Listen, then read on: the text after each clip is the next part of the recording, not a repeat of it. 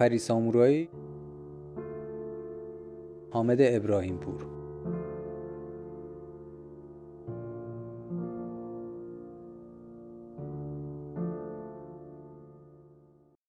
کوچه ما پر از کوچه بنبست بود. معلوم نبود این همه کوچه بنبست توی اون کوچه قدیمی چی کار می‌کنن.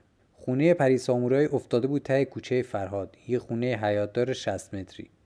پری توی بچگی همبازی ما بود. هیچ وقت با عروسک ندیدیمش. هیچ وقت با دختر بچه های کوچه گرم خاله بازی نشد. با صورت گرد و موهای دو اسبیش روی دوچرخه داداشش سوار می‌شد و دور کوچه اصلی و همه کوچه های بنبست میچرخید. وقتایی هم که فوتبال بازی می‌کردیم خودش رو جا می‌کرد توی بازی. با کل شقی برای گرفتن توپ به پروپای بقیه میپیچید و حرس پسرا رو در می آورد معمولا هم چند تا لگد محکم به ساق پاهاش می‌خورد و با زانوی خراشیده شده و کف دستای خونی روونه خونه می‌شد. ولی باز فردا با اصرار خودشو مینداخت وسط بازی. اونقدر سماجت کرد که عاقبت همه پسرای کوچه یادشون رفت با دختر طرفن. دیگه کسی به حضورش در بازی های پسرونه اعتراضی نمی‌کرد و اگه یه روز پیداش نمی‌شد بچه ها سراغشو می‌گرفتن و بازی ها اونقدر مزه نمی‌داد. اون وقتا با کلی خطر کردن و داشتن دل شیر می‌شد چهار تا فیلم خارجی اصلی دید. خانواده ها ویدیوهای فیلم کوچیک رو با هزار بدبختی پیچیده شده لای پتو و ملحفه یکی دو روز اجاره می‌کردن و یه مشت فیلم بیکیفیت هندی و ایرانی و بزن بزن ژاپنی و هنگکنگی رو به طور فشرده در عرض یکی دو شب دور همی می‌دیدن. من معمولا کم می آوردم و بعد از دیدن فیلم سوم یا چهارم خوابم می برد ولی بقیه تا صبح پای تلویزیون پلک نمی زدن. پری برای ما فقط پری بود تا وقتی که اولین فیلم سامورایی زندگیشو با اون ویدیوهای فیلم کوچیک دید. بعد از اون شد که از فرداش با یه تیک چوب بلند اومد توی کوچه و به بقیه گفت که توی شمشیر بازی حریف نداره و هیچکی نمی‌تونه از پسش بر بیاد. پسرها اول جدی نگرفتن ولی وقتی دونه دونه مغلوب شدن خواه ناخواه برتری پری رو پذیرفتن. از اون روز به بعد بود که اسمش شد پری سامورایی.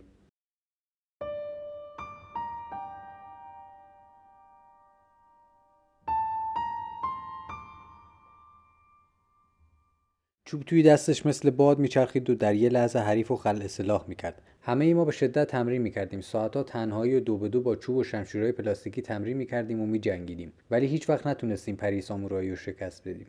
انگار آفریده شده بود برای سامورایی شدن. ولی از بعد روزگار سر از کوچه فرهاد در آورده بود. یکم که بزرگتر شدیم باباش دیگه نذاش از خونه بیاد بیرون. برای خانواده های سنتیمون وقتا خیلی مهم بود که از یه سنی به بعد مرزبندی دختر بودن و پسر بودن مشخص بشه. دیگه حتی حق نداشت با مایی که چند سالی رفیق و همبازش بودیم سلام علیک کنه. اگه با خانوادهش از در خونه میومد بیرون و تصادفی چشمش به یکی از ما توی کوچه میافتاد و لبخندی دوستانی و سلامی یا نگاهی رد و بدل می‌شد ما چهار تا فوش آبدار میشنیدیم و در می‌رفتیم خودش هم در جا توی کوچه کتک می‌خورد. چهارده سالش نشده بود که به زور شوهرش دادن. شوهره به چشم ما عاقل مرد میومد هیکلی بود و ریشاش رو ستاری می‌زد. داداش بزرگه یکی از بچه ها که همیشه خدا زیر درخت دم خونه خودشون نشسته بود و سیگارش رو دود می‌کرد و بعضی وقتا همونجوری نشسته داور افتخاری بازی های ما می‌شد. شب عروسی پریسامورایی به ماها که غمگین و وارفته از دور داشتیم بزن و برقص توی خونه 60 متری ته کوچه فراد رو رصد می‌کردیم. گفت این شازده نمی‌تونه از پسش بر بیاد. ماها نفهمیدیم چی میگه. برای بچه های نسل ما عروسی کردن معنی می‌داد ولی هنوز معنی رخت خواب رو نمی‌دونستیم. فرداش بود که با سر و صدا پری سامورایی پس آوردن. با چشای باد کرده و آرایش ماسیده و سر و صورت قرمز. پیشبینی انگار درست بود.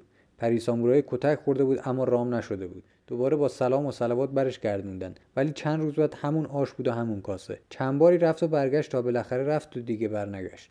شیش ماه بعد جنازش رو پس آوردن. تو یکی از دعوا انگار سیلی خورده بود و از پله افتاده بود پایین. سرش کوبیده شده بود به زمین و گردنش انگار شکسته بود. هیچ وقت توی زندگیم به اندازه روزی که پری سامورایی رو برای خاک کردن میبردن گریه نکردم. فکر نکنم هیچ کدوم از پسرای رنگ پریده اون محله قدیمی هم توی زندگیشون اونقدر گریه کرده باشن.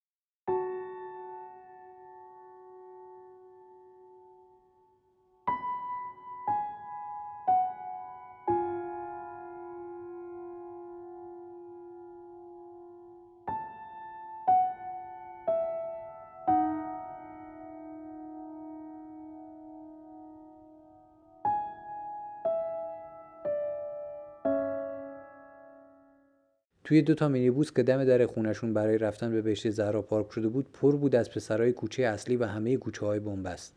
جا به فامیلی خودشون نرسید. با فوش و کتک هم پیاده نشدیم. تا خود بهشت زهرا با گریه رفتیم و دیدیم که دارن چطوری روی پری سامورای خاک میریزن.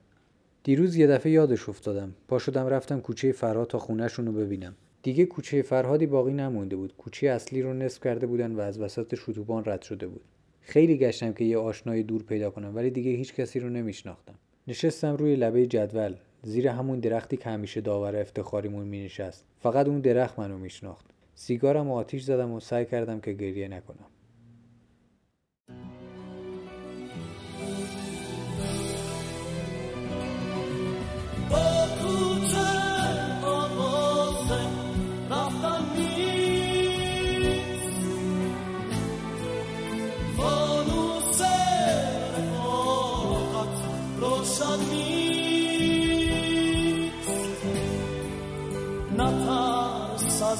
هجوم حضورم